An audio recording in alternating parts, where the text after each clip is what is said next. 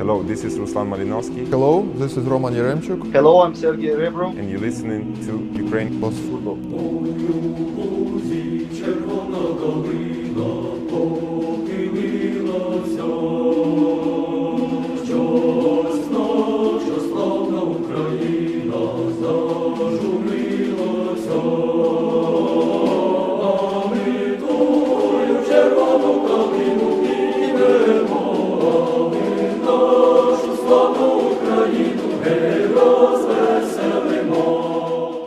This is Ukraine Plus Football, and we have a very special episode for you today on the eve of the biggest match of the year. Scotland versus Ukraine is finally upon us.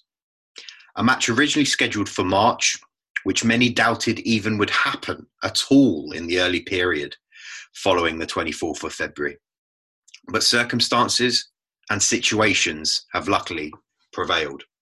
Ukraine did not fall in days as some experts predicted, and continues to fight against the invading horde that battles its nation every single day since. The doubts over this week's match have faded as everything has been done to ensure that Zbirna have been able to prepare for this match and take to the pitch on Wednesday evening at Hampden.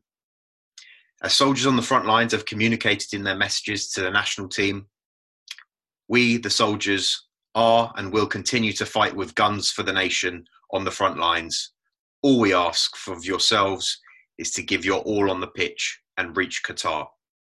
As such, it's a pleasure to get this pod underway. And we've got our regular co host team on board too. Adam and Ray are with us. Ray, what's the feeling on the ground in Kiev like ahead of this big one? pleasure to be here.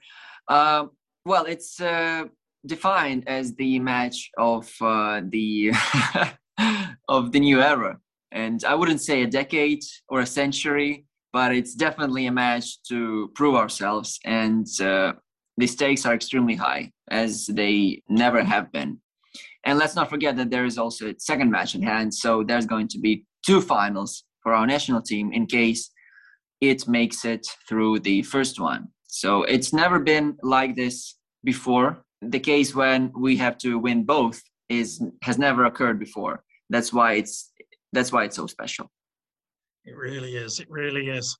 And on this special preview show, we've got not one, but two special guests. Gordon from Tartan Scarf Podcast, welcome. How you feeling ahead of Wednesday, mate? Yeah, thank you so much for for having me. I think I certainly feel I feel apprehensive. I feel conflicted. I feel there's a lot of competing emotions. I think among the vast majority of the Tartan Army, because obviously for us this is our opportunity to qualify for a first World Cup in 24 years, which would be a massive achievement for us. We've not been since 1998, so and we're potentially in the best place we've, we've possibly been to return to a World Cup finals. But obviously you have to look at the wider context that we're approaching this match and the fact that Ukraine are coming to Hampden and the, the, the struggles and the pressures and the, the, challenges that you've had to overcome to make this game possible. And I think, you know, in the same way that hopefully Wednesday night will be a massive moment for global international unity on the world stage, hopefully we can have this podcast tonight in that similar vein, you know, that we can share share this time together in, you know, mutual respect and admiration for one another. That's what that's what I'm hoping to bring tonight. Completely agree, and I'm looking forward to it.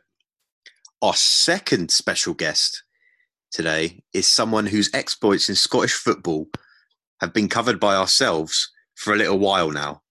And it's a huge pleasure to finally welcome St. Johnstone centre mid, Max Kucheriavyi, to the show.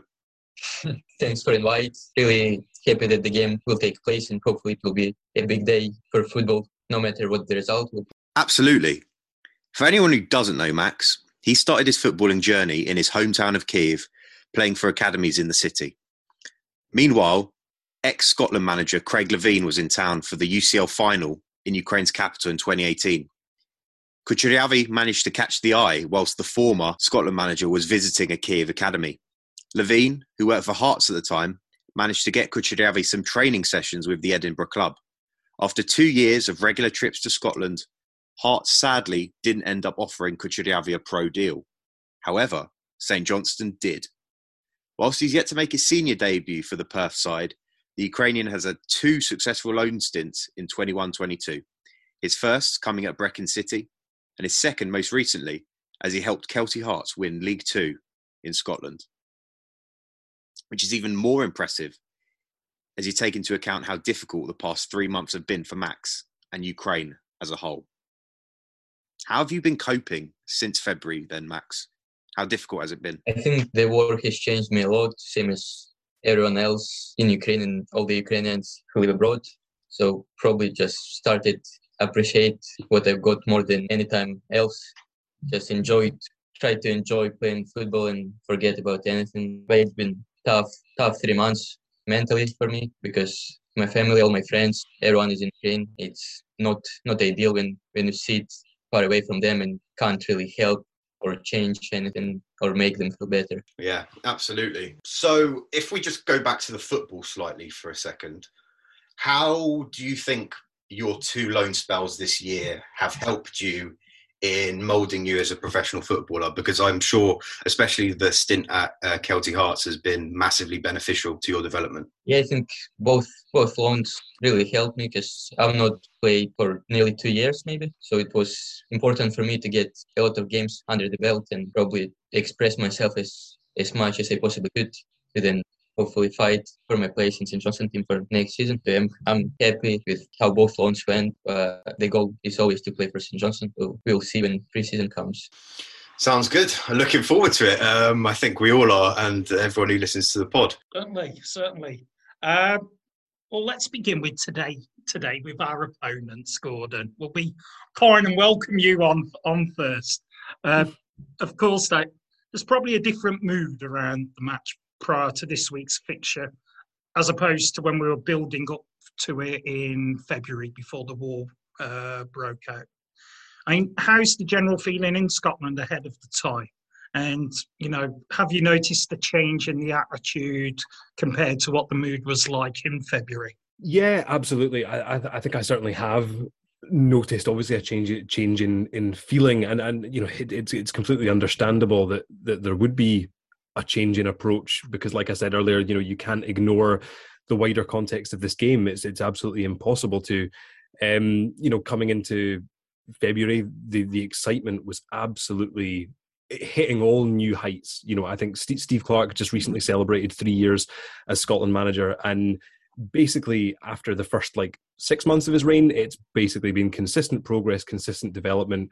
We qualified for the euros and then we entered into this World Cup qualifying campaign, and we've just gotten better and better. And you know, we were we were coming into those games in March uh, on the back of six consecutive wins in a row in World Cup qualifying, which we've not done in a very long time.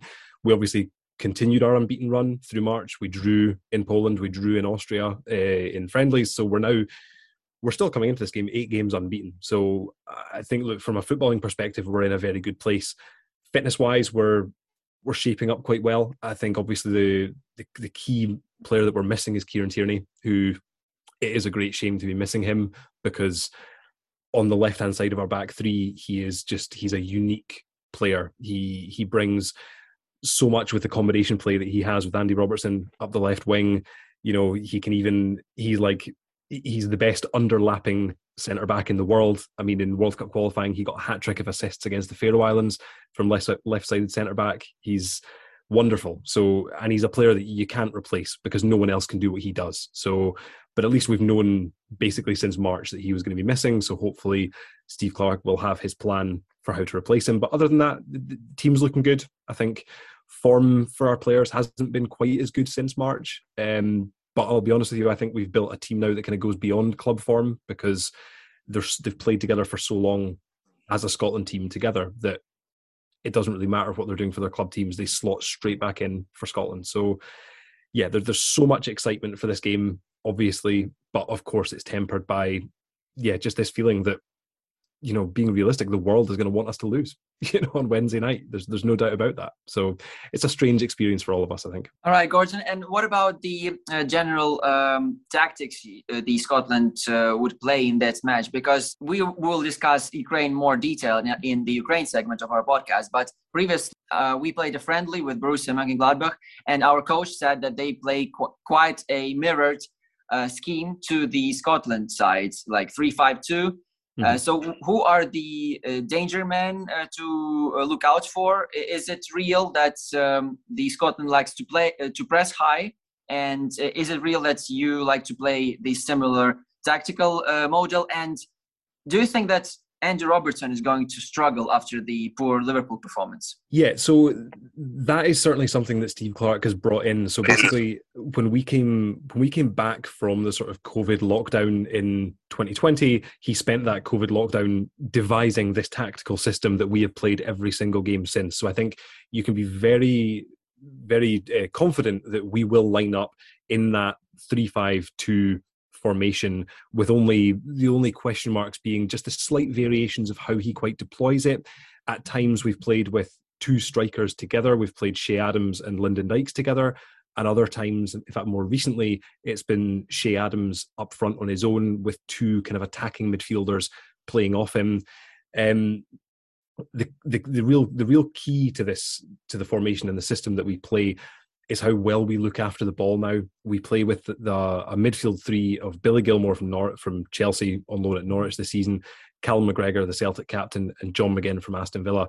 Those three players in midfield, they retain, they win possession back, they retain possession, they give license to our wing backs to attack high because obviously we don't play with really with wingers in our team at all. So we rely on Andy Robertson on the left and Everton's Nathan Patterson on the right to drag the team forward and provide width. Um, and you're right, we, we do try and play a high intensity game, high pressure, winning the ball back. Um, I think when, when you ask about Andy Robertson, I don't think I've ever seen a fitter player than Andy Robertson. He is unbelievable. He could be playing the first game of the season or the last or the 60th game of the season. He will run that line all day, every day. And I think since he became Scotland captain in 2018, he's grown into the role more and more. And I think every time you see him, you listen to him, you hear him speak, it's so clear how much he cares about playing for Scotland, how much this means to him, and how much of a leader he is in that team. Um, in fairness, we we have many leaders, and yet, look, danger men. I think really, in an attacking sense, the one you have to look out for, you have to watch for, is John McGinn, Aston Villa's midfielder, because again, the, the way that he plays for Scotland, he's now got 12 goals for Scotland, which is a fairly incredible record for central midfielder.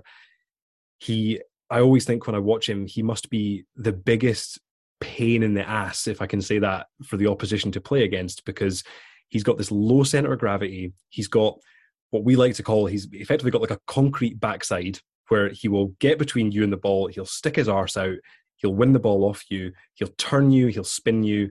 His passing is great. He makes these late runs into the box. He'll always finding pockets of space. You see a lot of his goals come from maybe crosses where he's made a late run into the box, a late dart and a finish.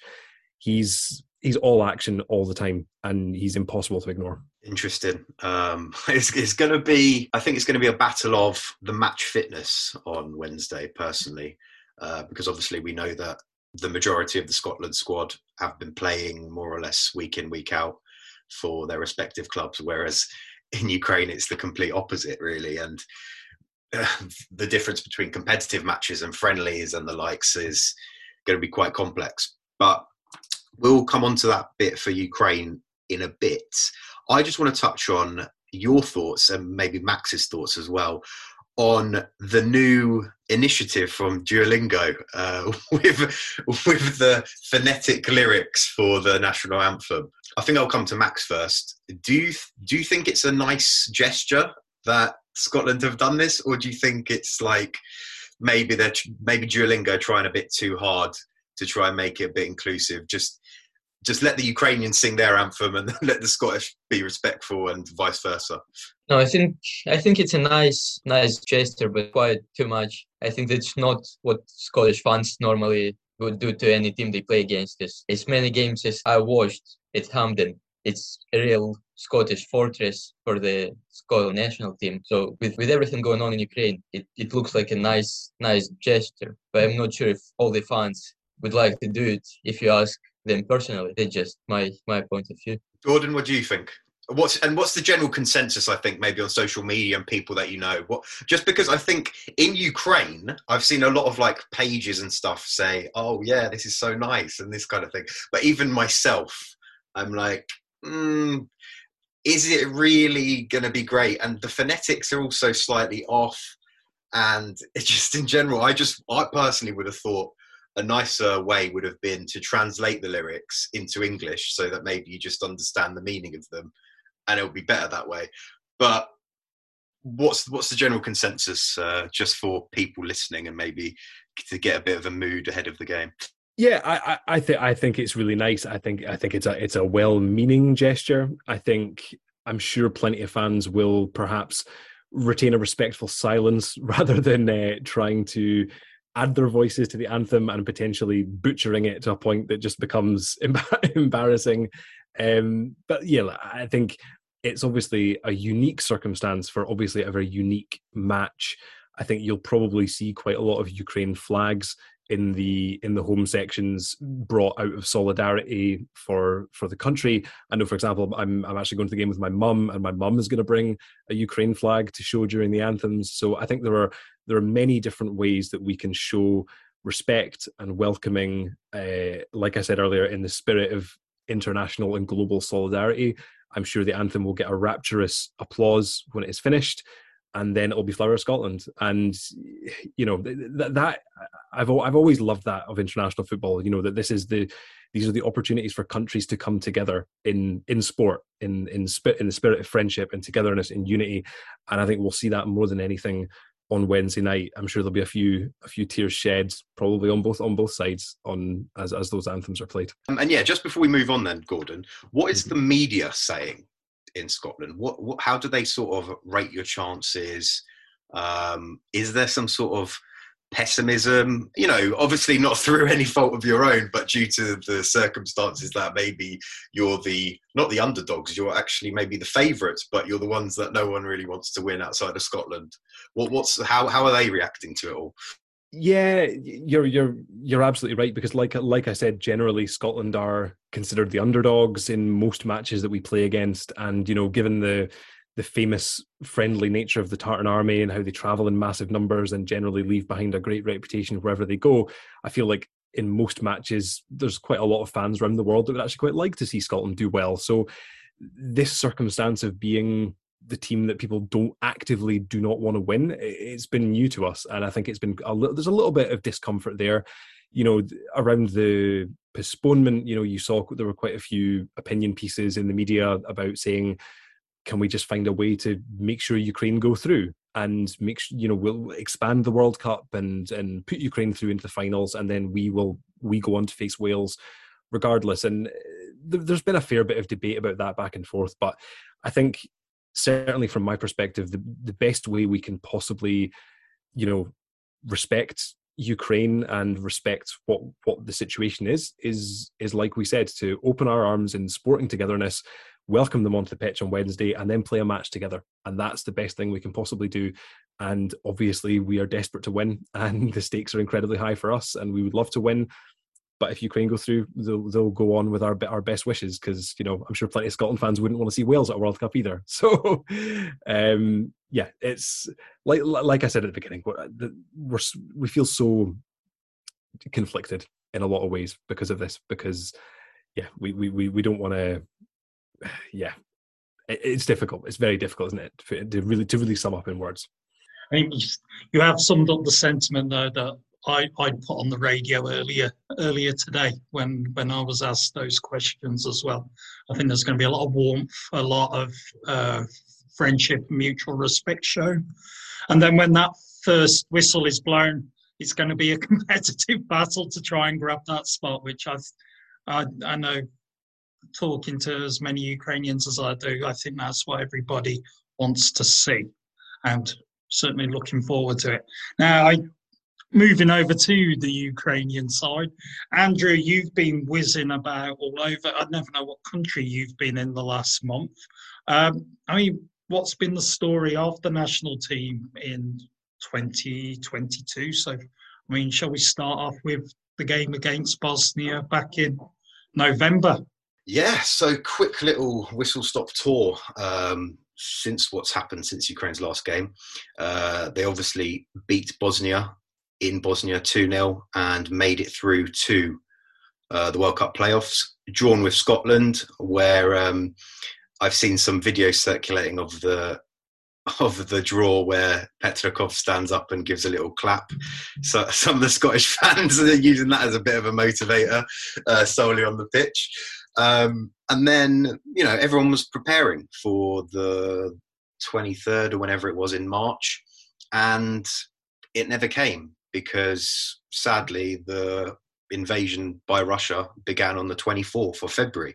And that was two days before the Premier League, uh, Ukrainian Premier League, was meant to restart after the winter break.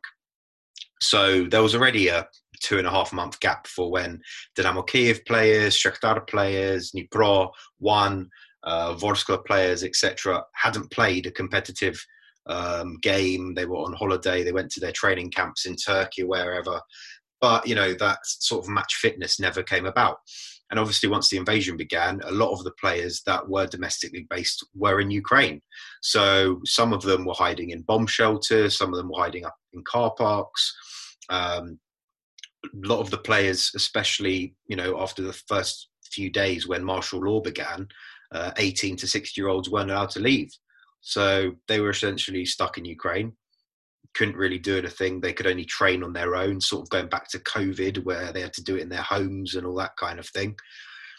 And the ones that had three or more kids were allowed to leave. So, for example, Taras Stepanenko, uh, um, I think Krivtsov, he's not actually in the squad, but Pyatov as well. They were all allowed to leave the border. They went to Romania for a start. And then I guess there were doubts as to what was going to happen uh, with this match. A lot of questions, um, as Gordon already mentioned, like right at the start, were they going to give Ukraine uh, a bye to the final? Should Ukraine get a forfeit sort of for this game? What's going to happen? Everyone was really in doubt whether this game would even happen at all. I think I always thought they would be postponed, but then what? Like, what's how is everything going to develop um, on the likes? But as we've seen, Ukraine didn't fall after a few days, as some experts predicted. It continued uh, fighting and is continuing to fight and has made great progress. But obviously, there's still a lot of work to be done to to rid the the Russians from Ukrainian land. So, I think about a month and a half into uh, the war, uh, Dynamo Kiev and Shakhtar got special permission by the Ministry of Sport and Culture they were allowed to leave the country to train and then play in charity tours, which we've already mentioned in our previous pods. So those Dynamo Kiev players, Shakhtar players, have been playing matches up until the start of May um, against some of the sides in Europe. But similarly, as we've already mentioned about the match fitness thing, they're all friendlies. So they've played against the likes of Borussia Dortmund, Legia Warsaw, Galatasaray, Hajduk Split, amongst others. Maybe not the top, top level teams that some people were expecting in this, that we hope will come maybe in the summer or something. But I mean, it's fitness nonetheless. And then all of those players at the start of May, the domestic ones, ended up joining uh, the national team camp in Slovenia, which has been paid for and provided for everything by um, Alexander Ceferin, the UEFA president, um, and it's at the Slovenia national team base. So Ukraine have been there since the start of May. They've played three friendlies over the past three weeks.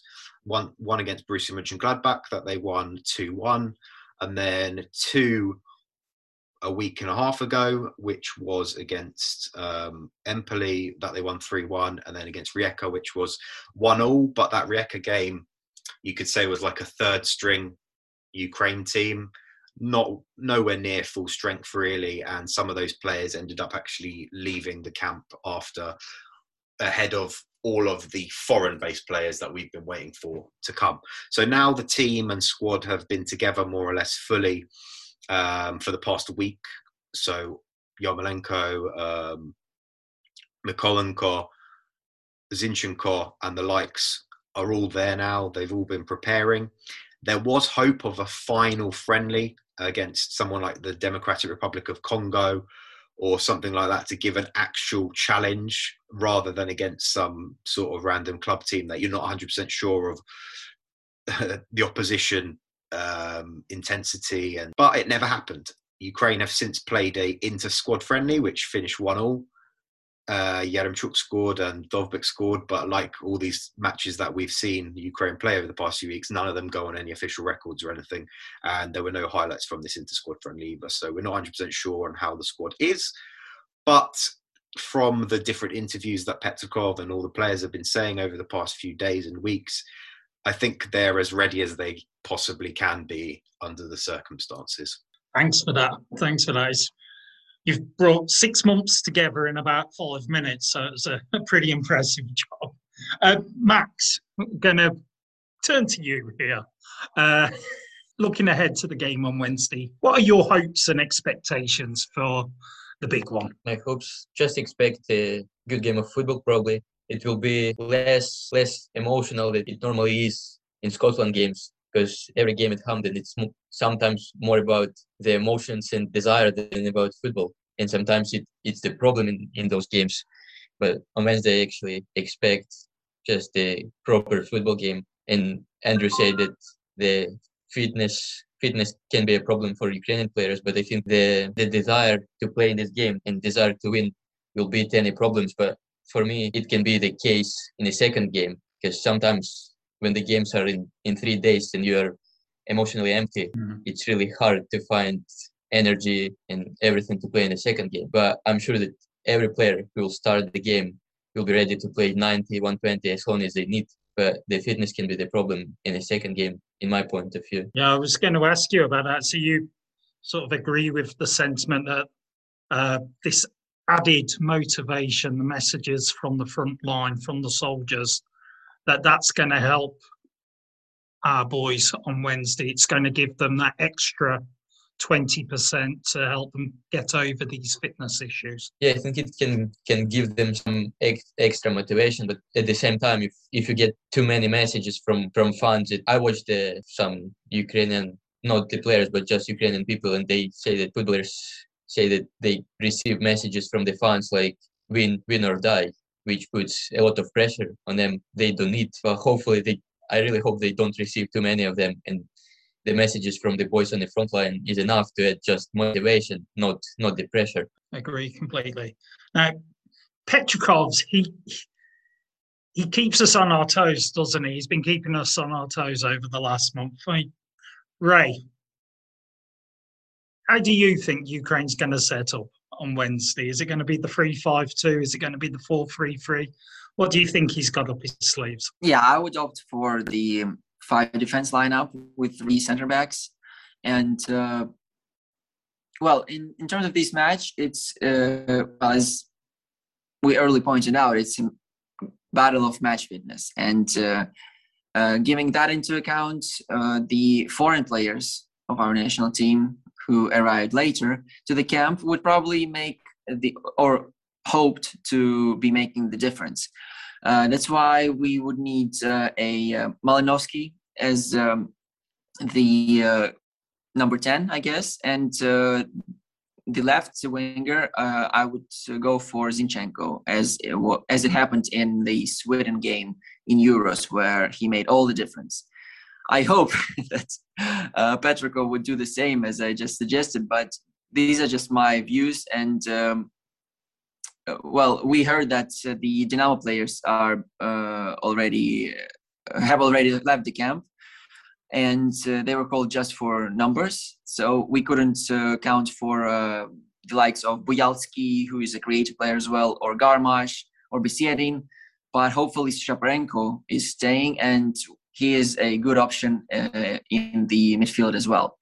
So yeah, I would go for uh, five uh, defenders in the back and the um, foreigners up front. Fair enough. And Andrew, do you agree with that?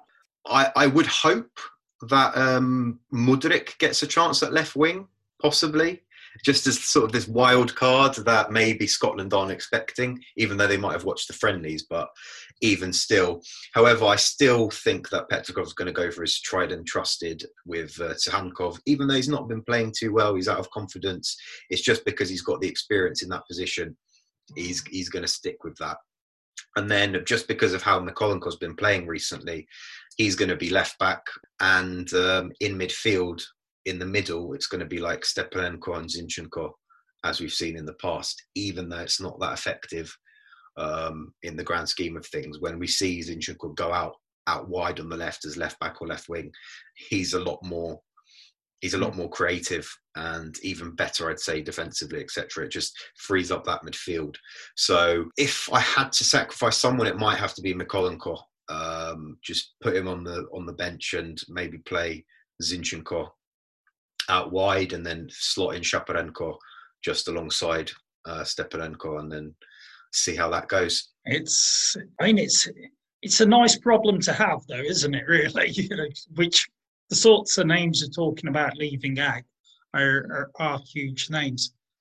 I'd I'd love to see four three three against Scotland. Listening to Gordon with the, the fact that they re, Scotland rely on the the wing backs to get the get them so far up the pitch.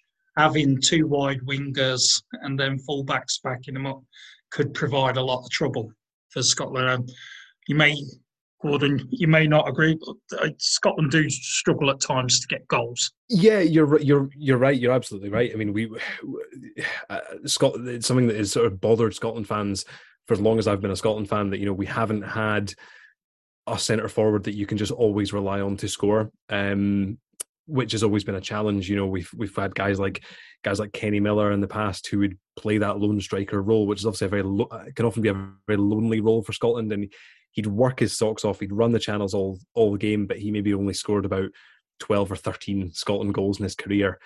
Um, but you know, I think what we do have in this team, and I think is one of our greatest strengths, is that we we have goals kind of from all over the team now.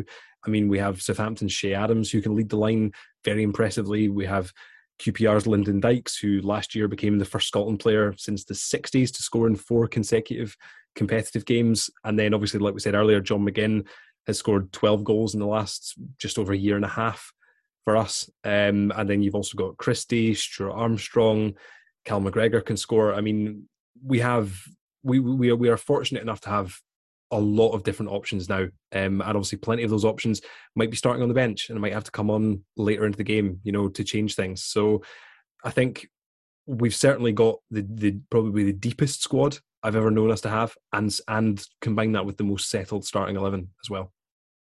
Yeah, fair play, fair play. I was going to ask you, of course, about if Mudryk should start or not, but you've already given your answers to that one, guys uh, interesting. You said Andrew about Mykolenko potentially starting on the bench and Zinchenko because they're both the, playing the same positions. Ray, do you feel the far the foreign based players should automatically start, given their sort of we'll assume higher levels of at least match fitness if not just general fitness levels, their match fitness is going to be so much higher. Is it almost an imperative that they do start, in your opinion? Well, if we think as Patrick, oh yes. If we give into account, uh, if you get into account his logic, then yes. And it's as simple as it gets. It's as simple as his press conferences, and it is. Um, there is no second uh, meaning to that, you know. And uh, you shouldn't be expecting for something as a riddle or a quest uh, for an opposition. And uh, I would go for Mykolenko in the defense and Zinchenko as a winger. And that's how I see it. And uh, other than that, uh, it would be. Um, I'm. I wouldn't actually count on tactics that much in terms of Ukrainian national team in that game, because uh, as we probably are going to cover next in the next bit, there's a there's a burden on the footballers. Yeah, I'd probably agree with that, Ray. Uh, of course, there will be some sort of tactics. They'll be playing the usual build up play through the middle or try and get out to the wings and get a ball into uh, Yaremchuk so he can get something onto it and, and finish it. Although the match that I watched where he did start with Empoli, it was very much a lot of um, stuff working through Shaparenko and that kind of thing and then laying him in so that he could end up finishing. But he's great link up. So I'm sure whoever will start just behind him, Malinovsky, Shaparenko, whoever else, um, it will be a great sort of partner. Um, however, just as you mentioned, Ray, I think there might be something a bit more than football going on here for the motivation we've already mentioned. There's a lot of that.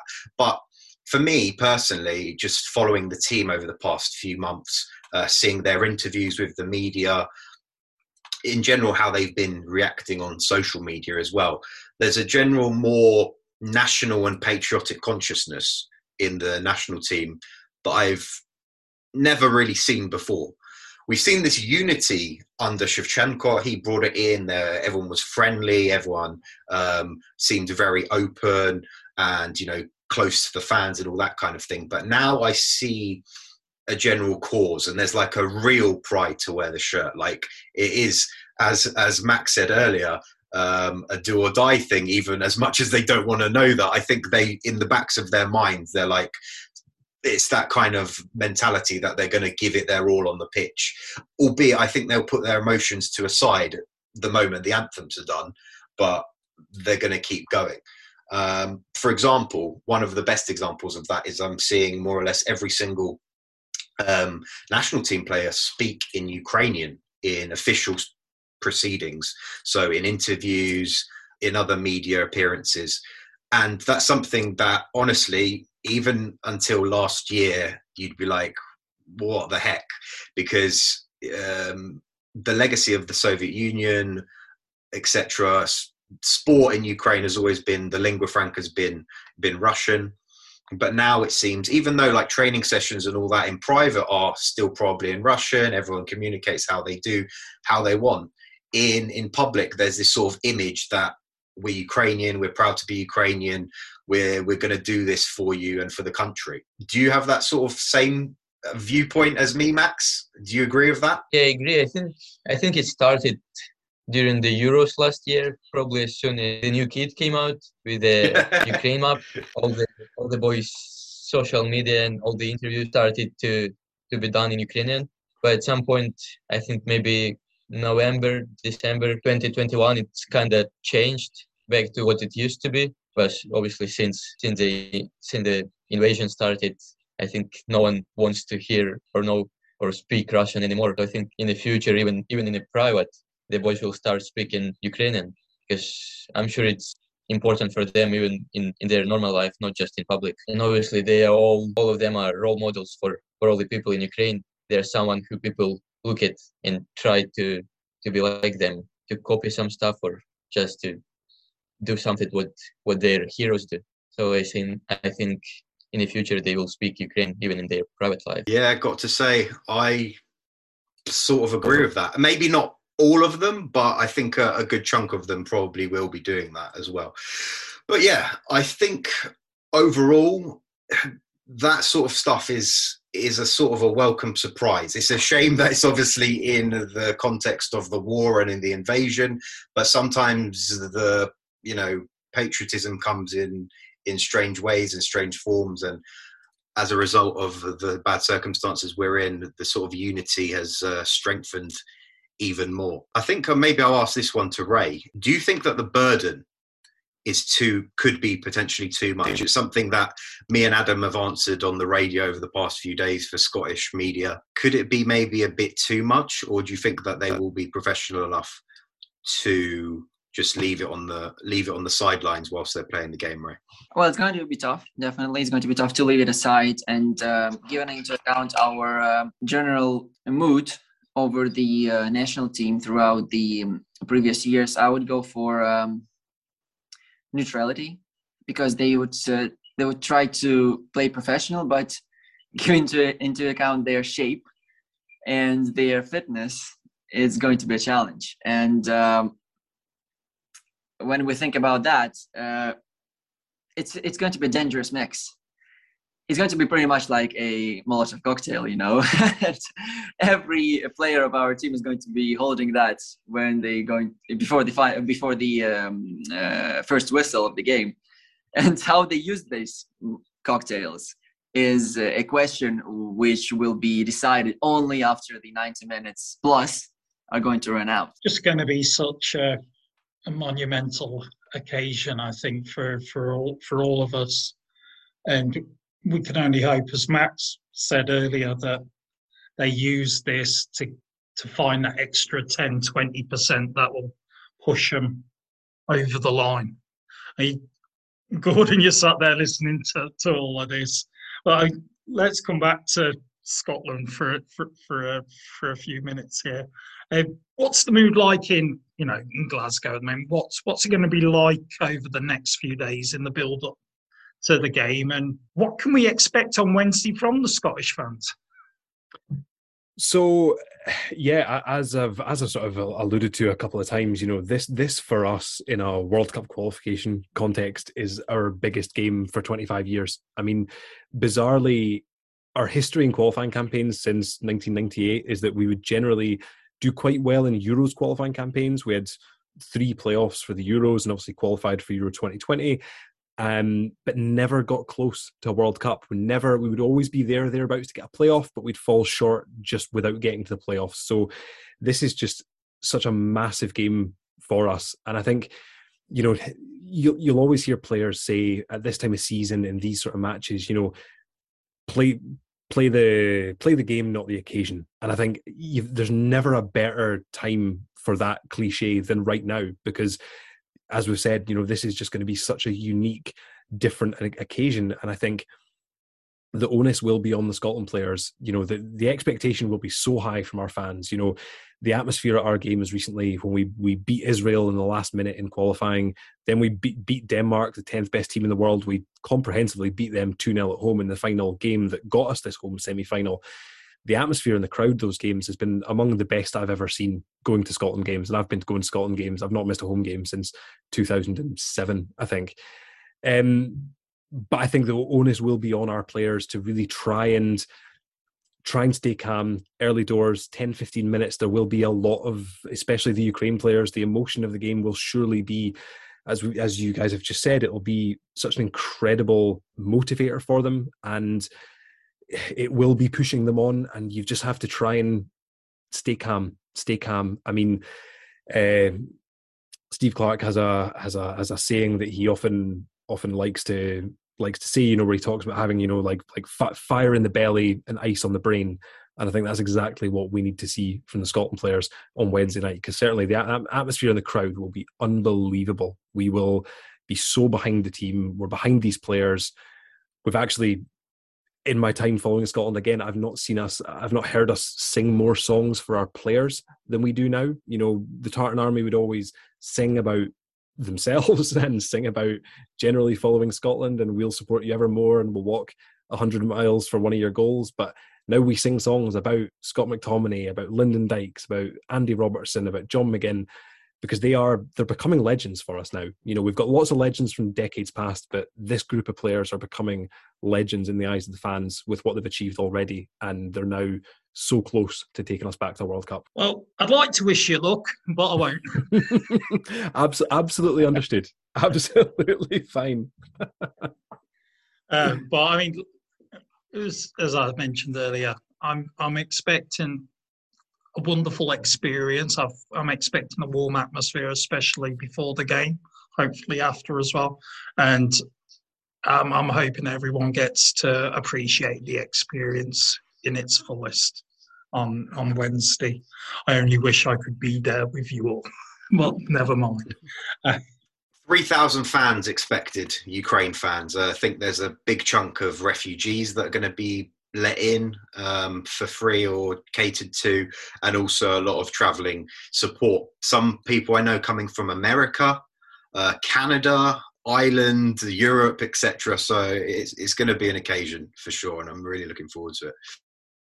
All right, and Max, to close up the uh, topic on uh, Scotland and uh, Ukraine, how uh, receptive have Scots been recently to the Ukrainians uh, and the refugees?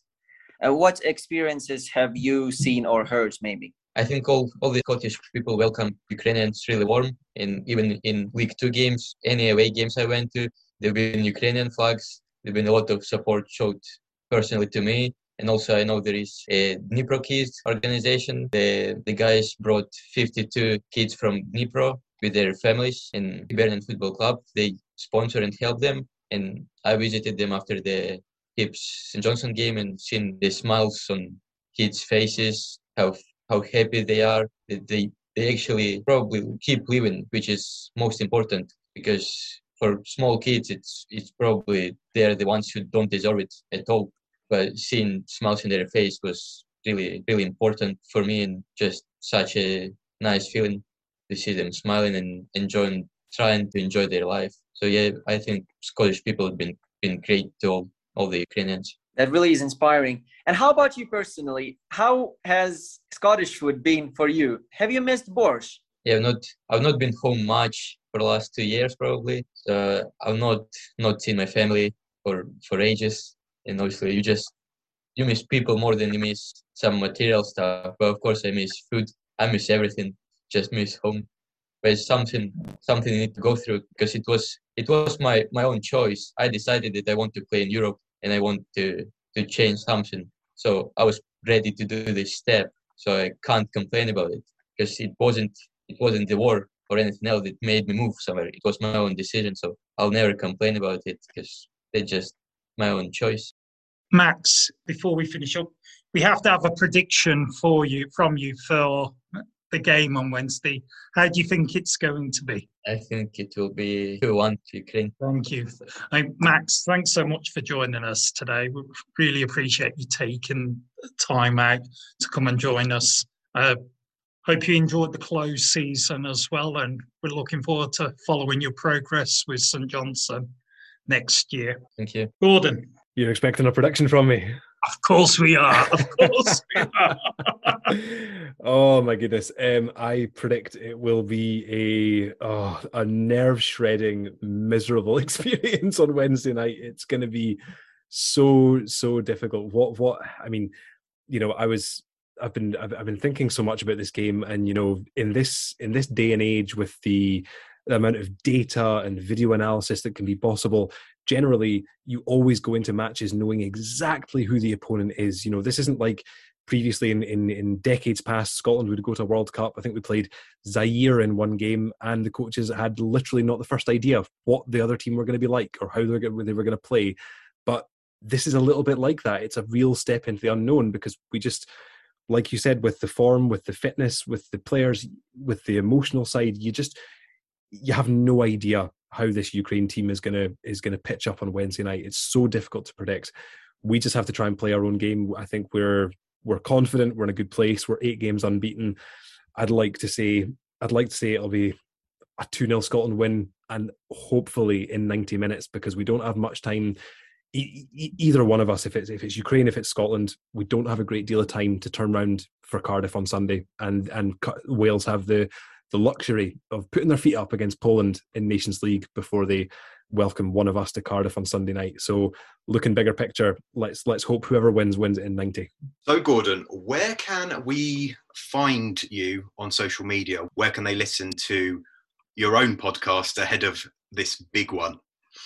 Yeah, absolutely. So obviously you can follow the at the Tartan Scarf. We're on Twitter, we're on Instagram. Um, in terms of preview pods for this game, um, I actually haven't done a Tartan Scarf podcast, but I'm a regular guest on the Hampden Roar podcast, which is another Scotland one. That's a really good one to listen to. So we've got a really good preview of the game there. So hopefully you can all uh, catch us catch us there. Thanks for joining us, Max. How about you? Uh, where can people find you if they way you want to follow you on social media? Instagram. What's your app? Anyone wants to follow me, just follow me on my Instagram. It's Maxim Kucheriavyi. Simple as that. Lovely. And uh, looking forward to hopefully seeing you in the Ukraina end on Wednesday. Right. I think that's it. Adam's had to dash slightly early, but he wishes everyone all the best and he's hoping for a good game on Wednesday. Ray, what are your plans for the big game? You're looking forward to it? Well, yeah, it, it is going to be. Uh, the first half is going to be the curfew, but uh, as a person who remembers the previous two Scotland games, the one we won 2 0 and the second we lost 3 1 with Ken Miller scoring. I'm going to enjoy this one. And uh, I really hope we could take on Wales after that as well. But as I said before, this is the biggest challenge. And I wish everyone to tune in on their tellies or the uh, online broadcast streams on Wednesday, 1st of June, 9.45 Kiev time. Lovely. Uh, thanks for listening, everyone. Um, there'll be regular podcasts coming out hopefully in the next few weeks ahead of all the different matches that we've got. Possible playoff final if we make it, all the Nations League games and the likes. Um, so stay tuned. Vse Ukraina, Ukrajina, slava We're out.